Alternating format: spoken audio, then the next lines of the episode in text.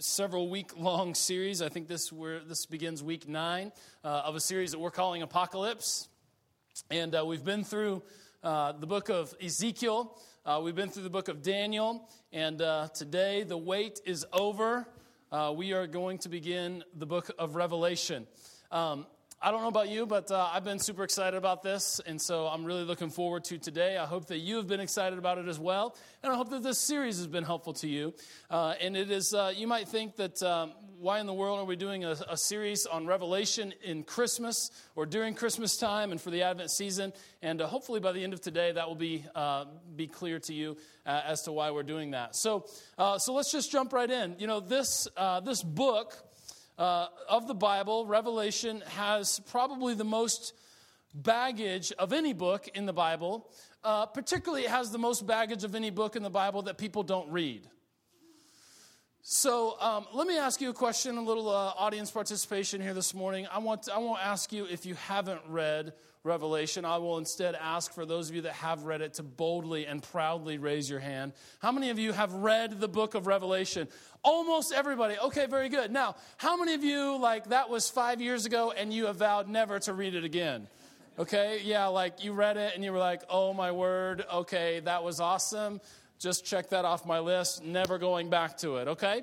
Uh, this is uh, this is a book that has been um, it's been ignored. It's been avoided, uh, and yet, despite the fact that it is um, it, it is ignored. It is that, okay, I read that, get it checked off the list. Don't really want to go back to that because I don't understand it. It's weird. All of these kinds of things. It, interestingly, in, interestingly enough, despite the fact that we don't read it or we don't read it often, it is very deep in American culture. Uh, so, so, regardless of, of whether you've read it or not, and I see that most of you have, maybe just once, I don't know how long ago that was, but regardless of whether you've read it or not, chances are you have an opinion about it. You have a perspective about it, or at the very least, you have some assumptions about this, this book. And so it is very deep in American culture.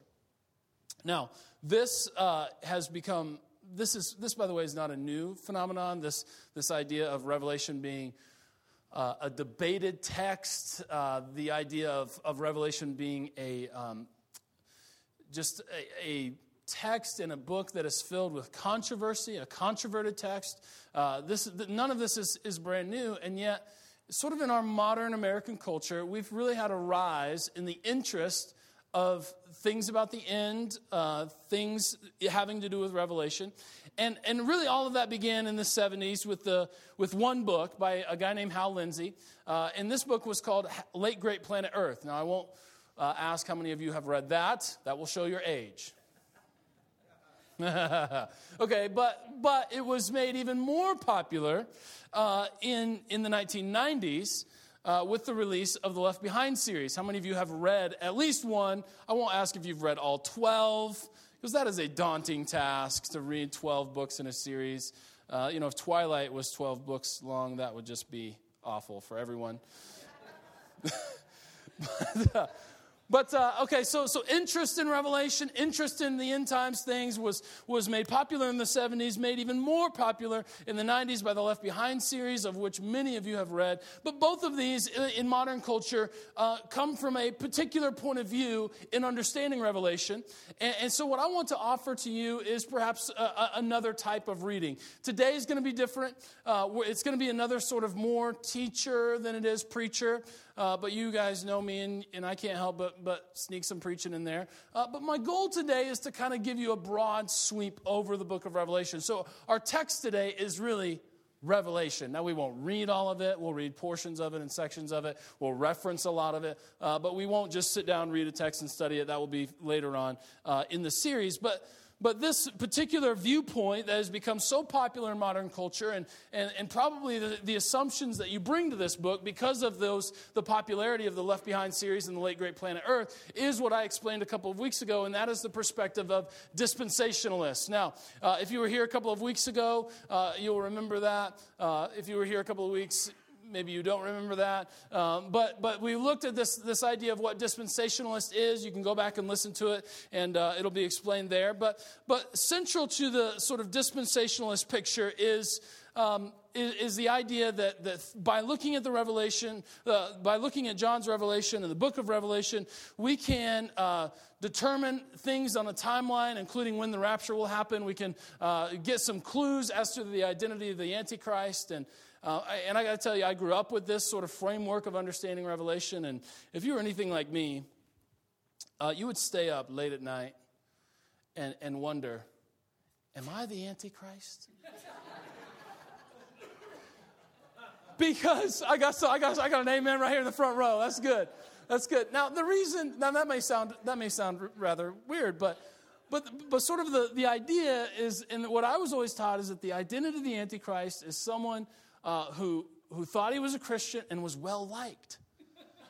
And I'm like, I fit the bill. What if I and the Antichrist. Lord, no, you know?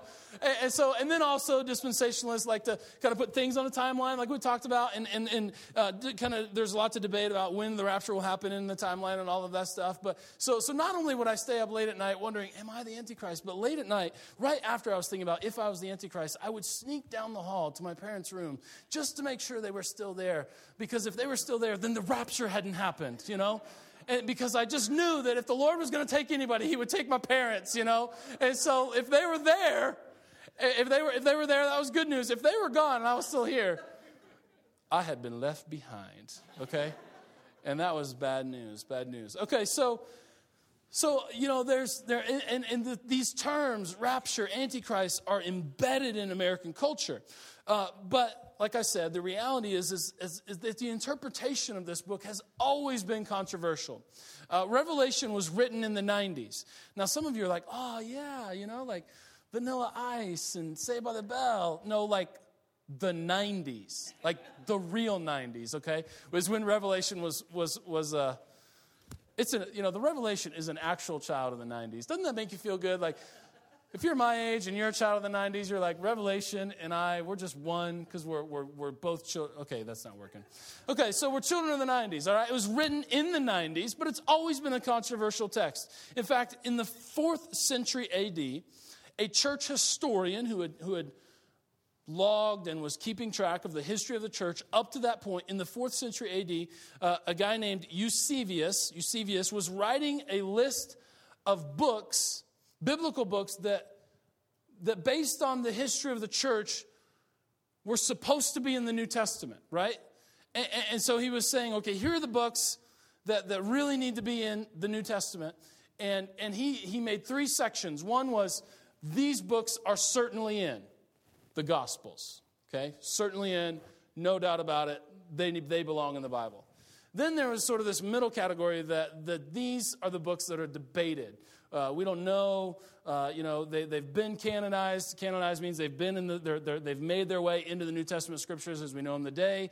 But there was a lot of debate. Some people think they shouldn't be there. This is the book of James in the New Testament. Okay, lots of people didn't know. There was a lot of debate as to whether the book of James. And then there was like, certainly not. This book should certainly not be in our Bible. Okay, this is the work that he was doing. All right? Now, I see that you guys aren't history buffs, but stick with me. Now, which, which category do you think the book of Revelation ended up in? Certainly in, debated, or certainly out? Give me some feedback. Certainly out, okay? That's, a, that's what I'm hearing. All right, you're right. But he also put it in certainly in. It was in two categories. Isn't that funny? This guy's like, you know, what, what does he think? He's, you know, a joker or what's going on? I mean, he put Revelation in certainly in and certainly out. Now, what does this mean? It means that what you think about Revelation, you're probably pretty passionate about, right? I mean, because this, this debated category was for when there was debate, but there really was no debate. Half the people thought it should be certainly in. There's no de- debate about that. Half the other people thought it should certainly be out, and there's no debate about it. And so he put it in both lists. It has been a book that has been controversial from the time it was actually written. And people have done some crazy things based on a misreading of this book. How many of you, if I say David Koresh, know what I'm talking about? Like the Kool Aid incident? There was like this mass suicide that happened. Did you know that at the time of that event, David Koresh was actively writing a commentary on Revelation? Did you know that his cult portrayed themselves as being Christian and those that studied the Word and made, and, and made the Word of God important in their lives? See, it is important how we read this book. And the reason that it's important how we read this book is because what we believe about what is to come drastically shapes how we act today.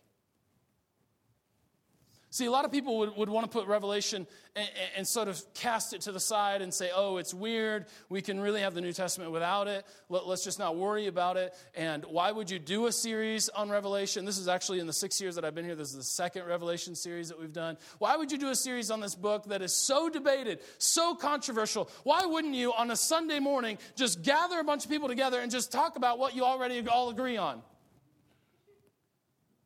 Because what we believe about the end dramatically shapes how we live today. So here's what I want to do today. Are you guys ready? Is this? Are you guys excited? As hopefully you're as excited as I am because I'm excited. Here's what I want to do today. I want to give you uh, three misunderstandings of the book of Revelation, and then I want to give you three keys to understanding the book of Revelation. And uh, the three keys are absent of any particular viewpoint. Now, I, I feel like they lend themselves to a particular viewpoint, but as I said a couple of weeks ago, uh, that there's, there's freedom in this church to, to view this book uh, however you want. And so the three keys to understanding are, are, are really three keys to uh, understanding any biblical book, but we're going to look at them through a frame of, of Revelation, okay? So, uh, but let me start by, let me, uh, start by saying this. Um, in the, in the misunderstandings. Uh, this is, this is a, a great quote on the book of Revelation. It says this. And though St. John, that is the, the writer of, of Revelation, though St. John the evangelist saw many strange monsters in his vision, he has seen no creature so wild as one of his own commentators. Okay? In other words, there's like this drastic thing. Now, here's the, here's the first, here's a, here's a misunderstanding too. Um, beware the alpacalypse. That's, I'm just going to allow that sink in a little bit. Just keep looking. I mean, this is, uh, th- this, by the way, is the most critical misunderstanding in the book of Revelation. We cannot make this mistake. Okay, we, we just cannot do it. This is absolutely critical. I, well, I saw that and I laughed so hard. I was just in my office it was actually on Facebook. Actually, one of our own posted it on Facebook, and I saw it, and I, I just had to take a moment to laugh out loud because that is really, really funny. So it's the uh, apocalypse, not the alpacalypse. okay, let's keep going, shall we? Let's drive. Let's drive on. All right, so here, I said there were three misunderstandings. That was the first one, okay? So for those of you that are taking notes, make sure and get that. The second one, the second misunderstanding, or really, if we're honest, the first, the first misunderstanding of, of how we can read Revelation is this that we read the book of Revelation as a script, that, that we read it as a script. Now, that is to say that when we read the Revelation, we're actually reading the necessary, intended, has to happen future for the world. And I think that is an error in understanding what the book of Revelation is actually meant to do. Because if we read it that way, then what happens? All of a sudden, we read this book and it's full of violence and huge monsters and, and like blood flowing as high as a horse's bridle and all of these kinds of things. Now, if we read it as a script for the world and what has to happen, then what does that do to the way in which we live right now? When we come into contact with violence, when we see earth earthquakes and rumors and wars and rumors and wars and all of these things that Revelation mentions and talks about, well, what is our inherent response? Our inherent response is not, oh Lord, help us answer this injustice, be with those people. It's be with those people, but praise the Lord, the end of the world is coming. You see what I'm saying? If this is a script, and then as we look around the world and we see these events begin happening, then our, our, the response, we can't help it, is to say, man, that's too bad, but at least the Lord is coming soon.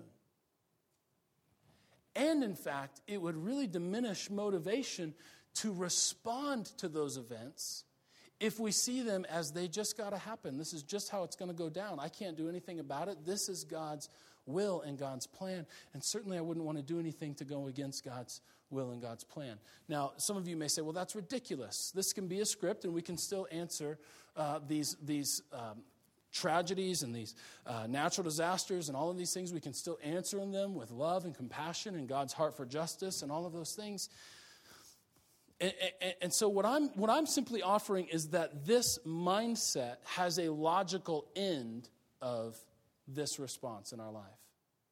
In fact, I was just I was listening to the radio this week, and I heard uh, I heard pastors tell a caller this exact thing, and that was they were referencing a recent event in the world that was tragic. Lots of people that had, had died. There was this kind. It was a, it was a tragic event in the world, and the pastor said to them, "It is too bad." but at least we know the Lord is coming soon. And so, the first sort of danger, I think, of reading this as a script is it actually does something to us in how we see the world. Does that make sense?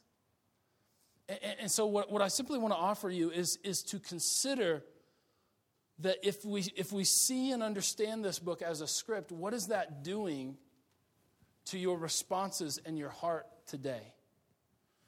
Now, this uh, revelation as a script is, is, uh, is, comes from this that revelation is dependent upon Daniel chapter 9, which we looked at a few weeks ago. That's the 70 weeks. And that it provides the script for the last seven years of God's prophetic stopwatch. And so, again, a couple weeks ago, we looked at Daniel chapter 9. We talked about dispensationalism. We talked about how there's this, this framework that says that God has this prophetic stopwatch that is, is counting down to the end of the world, but the stopwatch essentially stops at the coming of Christ. Then we have the whole church age, and then it, it starts ticking again at the rapture, which introduces the seven years of tribulation. And what we have in Revelation, roughly chapter 6 through roughly chapter 18, 19, is, is the script for the seven years of tribulation. That's how many people read this book. And again, I would say that this is, is, this is a misunderstanding of the purpose of this book because of what it does in our lives here today. And so, terrible world events, while tragic, can be celebrated, this view says, or the logical end of this view is that it can be celebrated because it brings us one step closer to the coming of Christ. And so, also, this this viewpoint, Revelation as script, is always going to say what's going on in the world. How can we fit it into the timeline? How can we fit it into the prophetic stopwatch? How does this event trigger this event, trigger this event? And if we're, if we're discerning enough, we can actually know what events are coming up and all of these kinds of things. And so the recent events of wars and rumors and wars, the economic crash of 2008, the earthquake in Haiti in January 2010, the Gulf Coast oil disaster, um, all of a sudden made it seem likely that one third of all, all sea life could die from this gigantic oil disaster. And so people were looking at the book of Revelation saying, oh, this is coming true, this is happening, and these are all signs that the apocalypse is coming. And so, following the script, and so, following the script, again, will just give us the information that we need to discover the identity of the Antichrist, even. And so we can follow clues here and there, and the Antichrist will be someone that thinks they're a Christian and is friendly, and hopefully it's not you. And um, the word Antichrist is, is only mentioned four times in all of Scripture,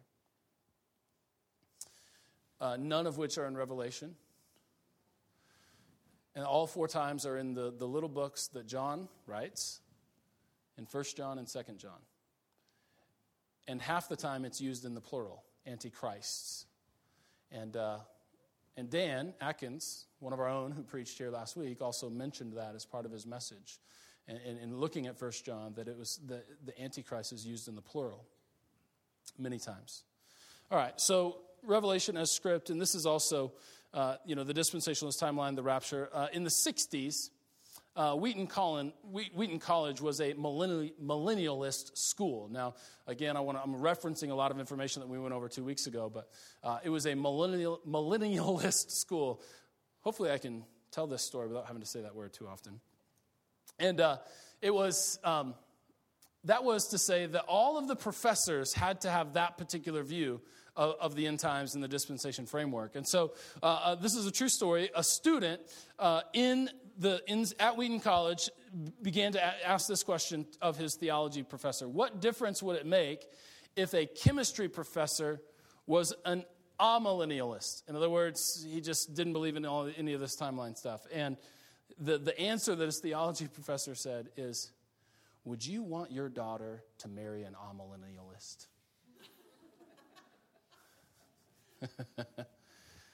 in, in other words, it's easy for us to think that the view that we hold for Revelation is essential to the Christian faith. And what I want to understand, and I want, what I want you to know that I understand, is that it's not. Okay? But I do want to help us get some, uh, get some handles on which we can grab this book. Um, and the first one is is I don't think that we can read Revelation as a script. Now, the second, misunderstanding, for those of you that are following along. Uh, this is a great day for you note takers, all right? One, two, and then the next section, one, two, three, okay? This is, this is made for you. Um, the, the second misunderstanding of, of the book of Revelation is that it, that we can read it with a literal interpretation. A literal interpretation. Uh, now, this is, uh, many contend that, again, that the book of Revelation can be read literally. Now, this becomes very difficult when we get to some parts of the book. Okay, some parts of the book, like when there's living creatures that are covered with eyes. And then, if we're understanding this book literally, then we would have to say that sometime in the future, according to the script, there will be creatures that arise out of the sea that have seven wings, and all the wings are covered with eyes. Okay? And so, but, but we can't understand this book literally because also we have in this book a red dragon with seven heads and ten horns and seven crowns on its head. And we have a rider on a white horse who is wearing a robe dipped in blood, who has eyes of fire, a sword coming out of his mouth, and has a tattoo on his thigh that says King of Kings. Yes, it's Jesus. Those of you with a tattoo, Jesus has a tattoo. See, some of you are like, that's what I got out of today's sermon, right? The other day, I said, those of you that, you know, God has white hair, so wear it with honor, white haired folks. Today, if you have a tattoo, wear it boldly, because in Revelation 19, Jesus has a tattoo on his thigh that says King of Kings and Lord of Lords. All right? So there you go. Um,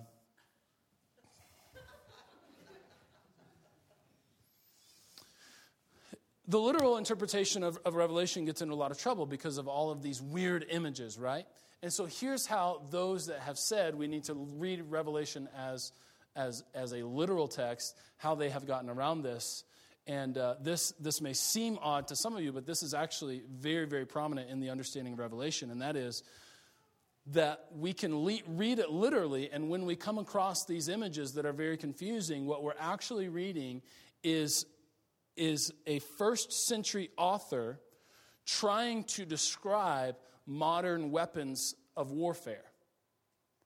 And so, for example, the winged beast with eyes would be a drone. Come on, somebody. And the beast with seven wings would be a helicopter. Now, some of you are like, that's, I don't think that's what it's saying. You're right. You're right. I think that's a dramatic misreading of the book of Revelation. And yet, many people do that.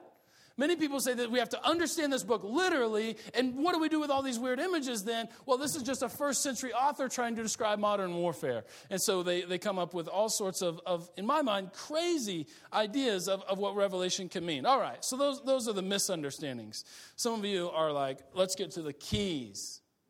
That's what I want to give to you the keys, okay? I told you, I warned you up front. This would feel more like teaching than preaching, but don't worry, I'll sneak some in.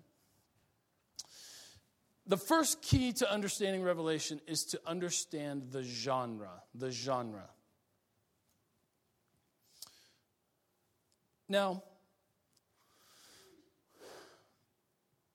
when we, um, we have to understand genre because that has a lot to do with how we, how we come to the book, how we begin to understand the book. For example,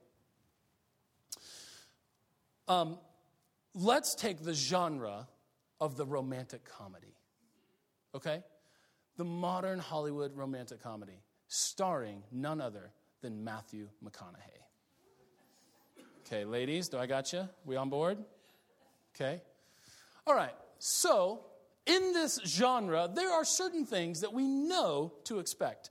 Number one, they will fall the, the, Matthew McConaughey will fall in love with whoever the other lead actress is quite unexpectedly, right? If we saw it coming all along, it wouldn't pull our heartstrings. And so we know that number one, they're going to fall in love unexpectedly or through unexpected circumstances. Number two, we know there's going to be a conflict somewhere in the middle where their love is broken.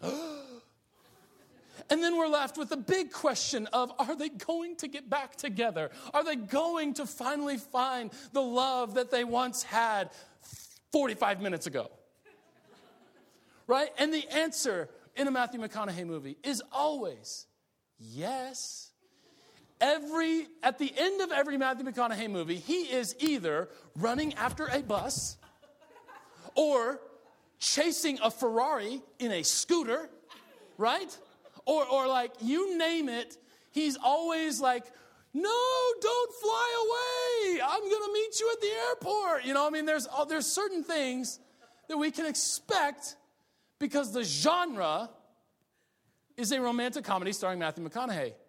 It doesn't matter how many times you rewrite it, it's got the same elements and it has the same themes the same i mean and we could say this for any genre. We could go right down you know some of you like horror movies. I'm not in that camp. I don't i don't get it. But you know some of you like horror movies. They're they all have a similar script right? Paranormal activity one two three four same movie okay? Haven't seen it but i already know it's the same movie all four of them. All right so all right so the genre has a lot of where, how, if we understand the genre, then we sort of know what to come to expect. And the genre of Revelation is the apocalyptic genre, not the alpacalyptic genre, the al, al, al, that one, apocalyptic genre. All right. And, and what this means now, apocalypse, the word apocalypse does not mean the end of the world. Right? Apocalypse does not mean end of the world. It literally means unveiling or uncovering. And so we, when we come to this book, we first of all realize actually the, na- the reason it's called Revelation is because apocalyptic is revealing something. Have you ever thought about why it's called Revelation? Because it's revealing something. Now we have to ask, what is it revealing? Now, there are lots of other examples of apocalyptic, ancient, ancient apocalyptic literature, and what they reveal generally speaking, are the mysteries of God. When we come to, when we come to an apocalyptic book, they're, they're revealing something to us about the nature of who God is. They're revealing a mystery about who God is. And they're, they're, they're letting us in into the very throne room of heaven. They're getting us a, a peek. They're giving us a shadow. They're giving us a signpost of what things will be like. Uh, they're, they're unveiling to us the mysteries of God. And typically speaking, they reveal to us the mysteries of God that are future oriented. And the, the reason is because curiously enough, we're not all that interested in stuff that has already happened. Right? And so they're not revealing something that we already know. They're revealing something to us about the mystery of God as it relates to the future. Are you with me? And so there's also all kinds of common themes in this genre as well. For example, apocalyptic books are very symbolic. Very symbolic, which means we can't come to them with sort of a literal lens. Otherwise, we, we, we, we, come across these weird images and we don't know what to do with them. And so we say, oh, this must be a first century author trying to describe modern warfare because we have to read it literally. And I would say, no, you don't have to read it literally. You need to understand that what you're reading is a symbolic book. It's an apocalyptic genre. And now, the other thing that is very common among apocalyptic literature is that it's cosmic in scale, right? Nothing is, is small or no big deal in Revelation. When you read Revelation, everything is sort of on this enormous scale, right? I mean, it is like cosmic, it's huge, it's symbolic. And then the other thing that is very common all throughout ancient apocalyptic literature, some of you stick with me, okay? The, the other very thing that's, that's really important is that it uses animals to, to keep the narrative going. Okay, so what do we have? We have all sorts of animals in the book of Revelation. We have all these kind of beasts coming out of the sea. We have winged beasts with eyes all over them. We have dragons with seven heads and ten horns. We have, uh, we have the lion from the tribe of Judah. We have uh, the lamb who was slain, like Jesus himself is, is, is put in terms of the imagery of an animal. And so this is very common to this genre, all right? So, for example, oh, also in this, the purpose of apocalyptic literature is always to bring about a change in its hearers. Or, as a result of revealing the mystery of God, is to produce something in them, to produce, produce some sort of reaction in them. And so, it has a very explicit purpose as we go through this book. Now, let me give you an example that I mentioned a couple of weeks ago. A great example of, of modern apocalyptic literature that has a lot of the same, uh, same, same sorts of um, elements is A Christmas Carol. That, that Scrooge is, is taken on this frightening journey that is meant to reveal to him the way the world would be if he would go on being the same as he always has been. But instead, he's taken on this journey in, for the purpose of invoking change in him right now. You take, you take the ghosts out of the Christmas carol, and what do you have? You have a guy who didn't like Christmas, but, but through no in particular influence whatsoever, he became to like Christmas. That's not a bestseller. Right? And some of you are like, I missed it. Was there something? No, you didn't miss it. That would be the Christmas carol without the images. And the ghosts of, of Christmas past, present, and future. You would have a guy who doesn't like Christmas, but through no particular influence becomes to like Christmas. Ha! Great. What do you have? Nothing. You know? And so, that's a, so we use all these images as a way of bringing about a particular change. And so, you, so the point of all this with the genre is that you cannot read it like you read the Gospels. And as we come to the book of Revelation, you cannot read it like you read the letters of Paul. Now, another modern example that is, doesn't quite fit all of the things, but uh, introduces the power of symbolism is the Narnia series, right? Uh, many of you have read the Narnia series, and you can sort of read it on one level. Great, children's book, dig it.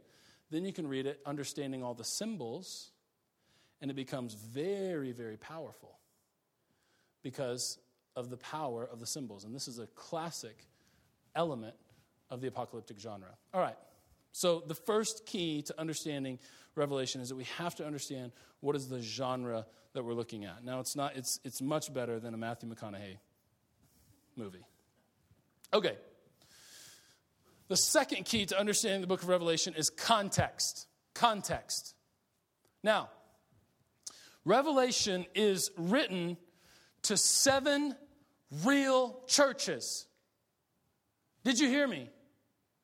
Revelation is written to seven real churches that actually existed in real history, in a real place. These were real people. Now, I don't know about you, but as I was studying this week, it, just allowing that to sink in, that this book doesn't exist sort of only in, in the 70s and 90s and in, in the way in which we grew up with it, but this book was written to ancient churches in Asia Minor, and it was meant to do something to these churches. It was like, it was like us receiving a letter from, from a leader to, to, to encourage us, to give us hope, to inspire us, to speak life into our community. These, this book was written to seven real churches in real history. And man, that means a lot. And John, the author of Revelation, was on the island and he tells us, was on an island of Patmos, and he tells us in Revelation chapter 1, verse 9, that he is there because of the word of God and the testimony of Jesus. That is to say that he is being imprisoned on this island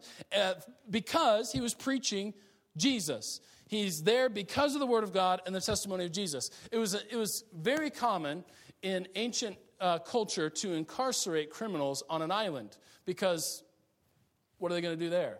right? Like, what trouble are they going to cause on an island? So let's take all the criminals and let's shove them to an island. So John, preaching the word of Jesus, got in trouble and was sent to the island of Patmos where he receives this vision. And so he writes this vision, this revelation, this apocalypse to seven churches that are actually in a relatively small demographic area. In fact, I have a picture for you of these seven churches. The seven churches are starred right here in Asia Minor. This is modern day Turkey, by the way. And so they, this is actually the, the, the way in which they're listed in the book of Revelation is actually the common mail route in, in that ancient culture of, of how, you know, mail like predate the Pony Express, but you know, sending letters, they had to get there somewhere, some way, and this was a common mail route. And so these are in very sort of tight demographic uh, area there. Uh, but I thought it might be good. Just leave that up for a little while so that, so that we can take a look at that. Um, but here's what I want to, to do. If we realize that, these, that this book is written to seven real churches in real history, it gives us a very important interpretive tool. And that is, they would have had to have understood the book. Right? I mean, this isn't written to seven churches just because. This isn't written to seven churches so that, so that it could be sort of shrouded with mystery. After all, this is a book of unveiling, this is a, a book of uncovering. And so we've got to consider Revelation inside of its historical context. And, and what that, this, this really important thing is that the original audience would have had to have understand the letter, the book, the apocalypse, okay? And a lot of times, in, in sort of the way that we modernly understand Revelation, we totally forget that. And we make it completely absent of historical setting. And so, throughout the letter, in fact, he calls the reader to understand. He says, Let the reader be given wisdom. Let the reader understand. There's several points in which the book, he says, Those who are reading this, the seven churches, must understand, get this, grasp it.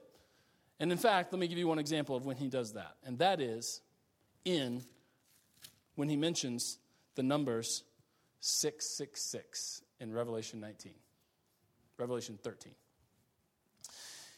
Now, 666.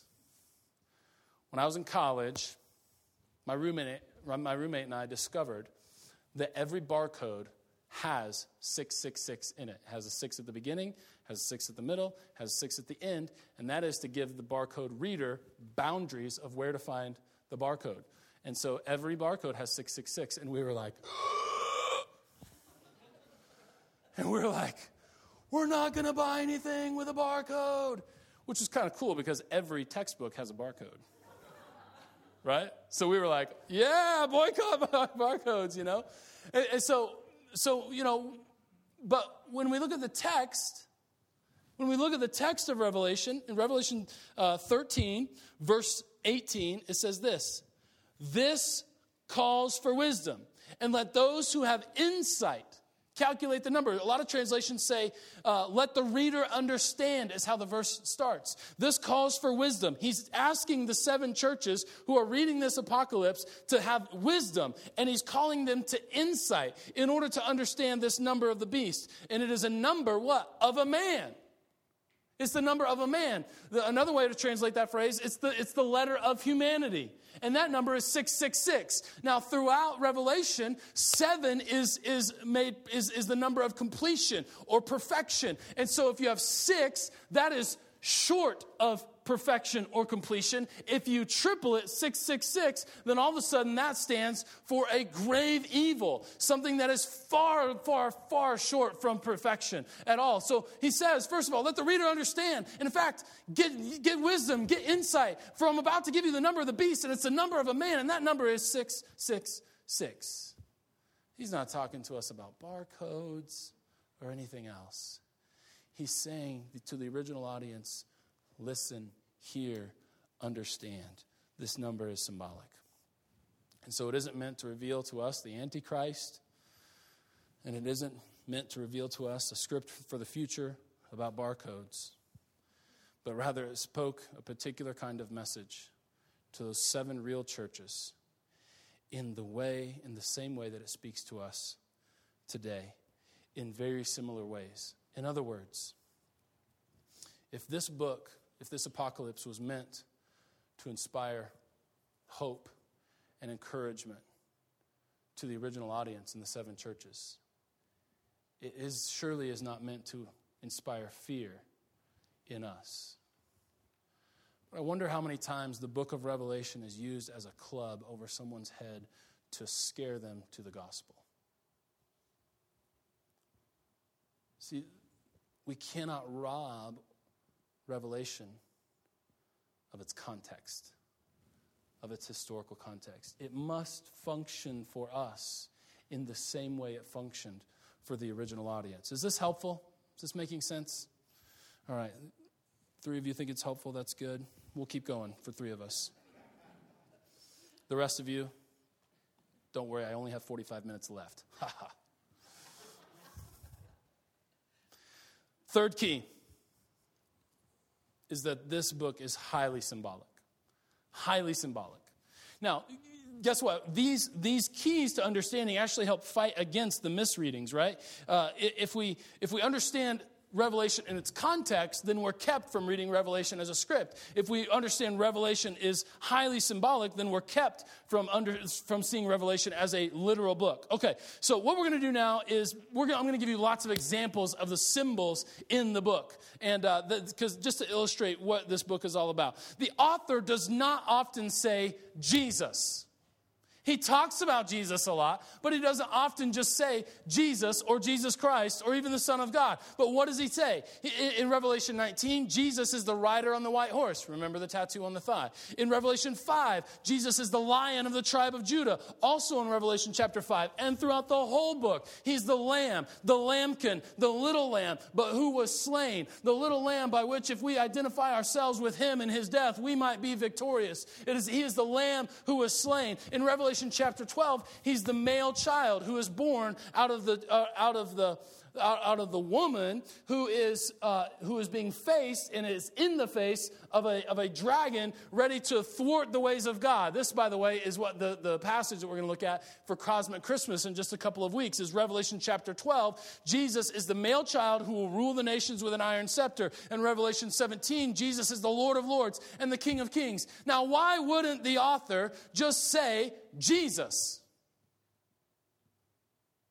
Because if you describe Jesus as a rider on a white horse, and he's wearing a robe that is dipped in his own blood, because he's the lamb who was slain, and his eyes are made of fire, and he has a sword coming out of his mouth that is the word of God. And he has a tattoo on his thigh that says the King of Kings and the Lord of Lords. then all of a sudden, that symbol has a lot more power than if the author had just said Jesus. Jesus came in on a horse. Versus, there's a rider on a white horse who wears a white robe dipped in blood, and his eyes are ablaze like fire, and he has a sword coming out of his mouth, and on his thigh he has the saying, It is written, the King of Kings and the Lord of Lords. Do you understand the power of the symbol? And so this book is highly symbolic. And, and also in Revelation chapter 1, we have the symbol of the lampstands. And the, the thing that I want us to understand and get away from this section uh, it, with the symbols is that oftentimes, John himself, the writer of Revelation, gives us the meaning of the symbol. We don't have to be like real. Sometimes he says, be discerning, let the hearer understand. And then sometimes he just gives it to us. And he says, oh, by the way, the seven heads are the seven hills. The lampstands are the churches right? And so in, the, in Revelation chapter 1, John turns and he sees seven lampstands. And among them is one who looks like the Son of Man. And he's sort of all these weird details. But then he goes on to say, oh, by the way, the lampstands are the churches. Well, why would he symbolize churches with a lampstand? Because they didn't have electricity in the modern, in the ancient world. Okay? Right? Obvious. Duh. They needed a lamp for light. Where would they put it? On the floor under a bowl, Jesus said. Would you ever put a lamp, lamp, under a bowl to hide its light? But no, you would put the lamp up on a table, up on a lampstand, that it might provide light for the entire home. And so John, in his vision, sees seven lampstands these are the seven churches to which he writes. And he's saying, perhaps, perhaps the churches are lampstands so that we might make famous the light of the world, so that we might raise up the light for all the world to see. You see, a lot of times the symbols are just given to us right there. We might see the light more clearly in a dark world, is the reason that he calls the churches the lampstands. Now, in Revelation 19, we, we have believers who are wearing fine white linen. Revelation 19, Jesus comes in on a white horse. He's wearing a white robe, but his robe is dipped in blood. It's his own blood because he's died on the cross for us. And so the righteous come in because there's an army behind the guy, the rider of the white horse, and it is those who are made righteous, and they're what? They're wearing fine linen. And then the, the, the author tells us right there the white is pure. It stands for purity because we're made pure through the sacrifice of Christ. The white robe of Christ is dipped in his own blood so that you and I might wear a robe that is only white. And then we might be pure in him. Come on now.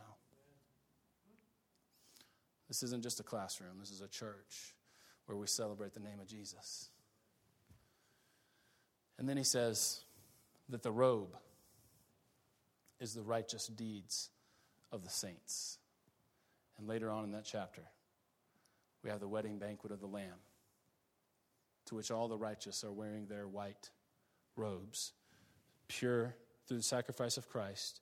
And then the robe is the righteous deeds of the saints. What do you mean? Do we just bring all of our righteous deeds to the wedding supper of the Lamb? Well, yeah, you do, because your unrighteous deeds have been covered by the blood of Christ so that you might be presented holy and righteous before him.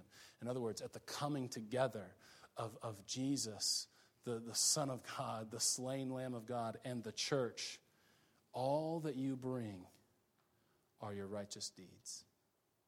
Because all of your unrighteous deeds all of the sin in your life, all of that, that negative thought, that habit, that addiction, all of those things, all of the unrighteous deeds that you and I deal with and struggle with and grapple with in this life and in this world, when we get to go to the wedding supper of the Lamb, we will be presented righteous because your sins are covered by the blood of the Lamb. All we wear to the wedding is our righteous deeds. Is John saying that all of us will really wear white, white robes? Because I don't look that good in white. No. He's not saying that you will literally wear a white robe. He's saying that what you'll wear are your righteous deeds, because your unrighteous deeds have been covered by the blood of the Lamb who was slain. Is this encouraging to anybody?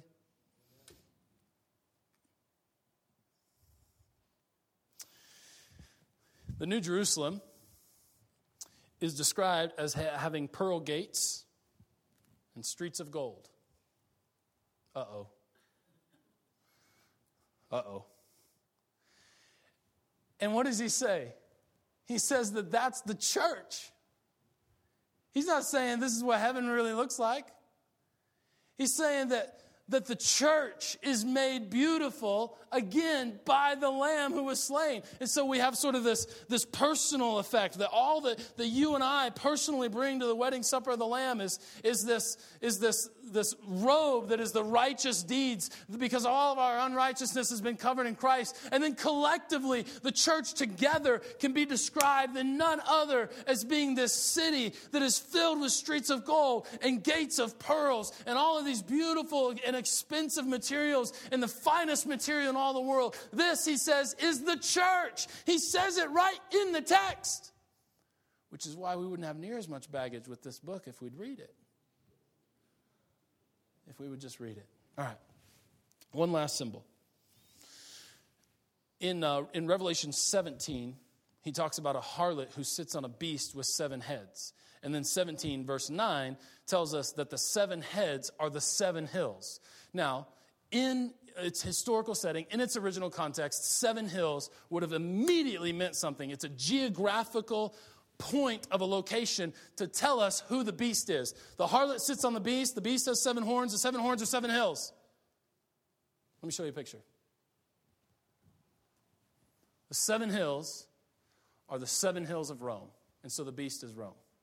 And he tells us that right in the text. It would be, it would be something like this It would be like a, a, a letter going out to the churches in Denver, Greeley, Loveland, Windsor, Wellington, Severance, come on, somebody, and Eaton.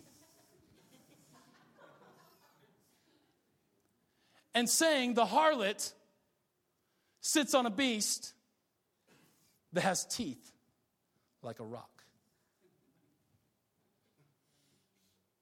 And then all the seven churches would be like, the beast is Fort Collins.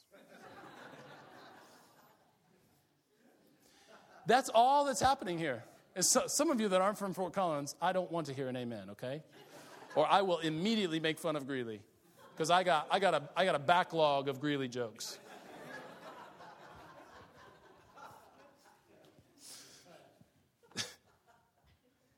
That's all that he's doing here. The symbol, he gives us the meaning. And, and we might say, oh, the seven hills is so mysterious, and we don't know what it means because modern day, this map, there's only one hill left, right? But in that historical setting, they would have been like, oh, yeah, the beast is Rome.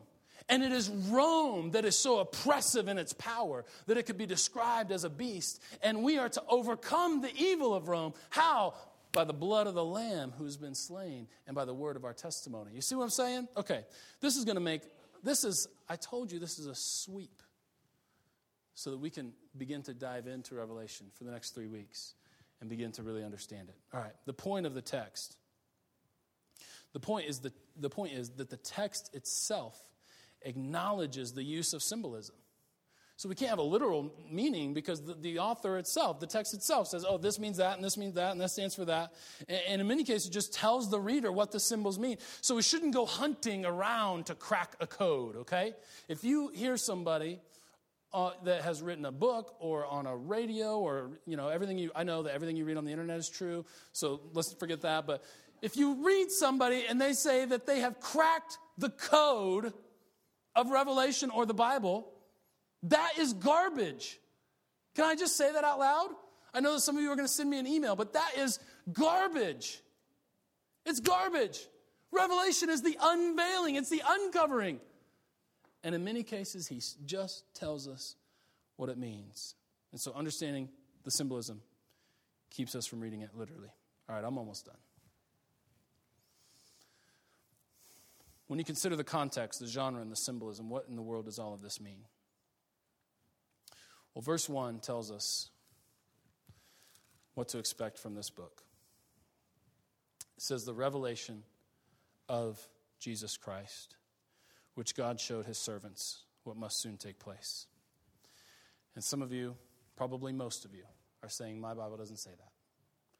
My Bible says the revelation from Jesus Christ. Right around 1979, when Late Great Planet Earth came out, all of the Bibles, most of the Bibles, since that time, have changed this word to the revelation from Jesus Christ. If you track translations of the Bible previous to 1979, almost all of them say the revelation of Jesus Christ. Those are drastically different. And I, I, would want to argue with you that the interpreters have made an interpretive move based on the popularity of, of the way in which we understand this book and have in modern culture since somewhere right around 1980. But if it's a revelation of Jesus Christ, then these symbols and the context and the genre is all meant to point us to one thing to Christ. If it's a revelation from Jesus Christ, then all the symbols and the context and the genre are meant to point us to some hidden code, to the hidden identity of the Antichrist, to the timing of the rapture, and to all of these things. And yet,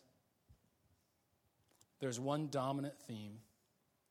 There, of course, are many others, but there's one dominant theme that stands out above all the rest in this book and that is hope. Which is why Revelation is a great book to study at Christmas, is because this book is full of hope. It's full of hope. And my, my hope, my wish, is that as we go over this book for the next three weeks, that you will actually be surprised by hope and the hope that it introduces. And the hope is found in this that victory is already secured in Christ. The slain Lamb of God, God, who has paid the penalty for your sin, has been resurrected and now sits at the right hand of God, interceding on your behalf.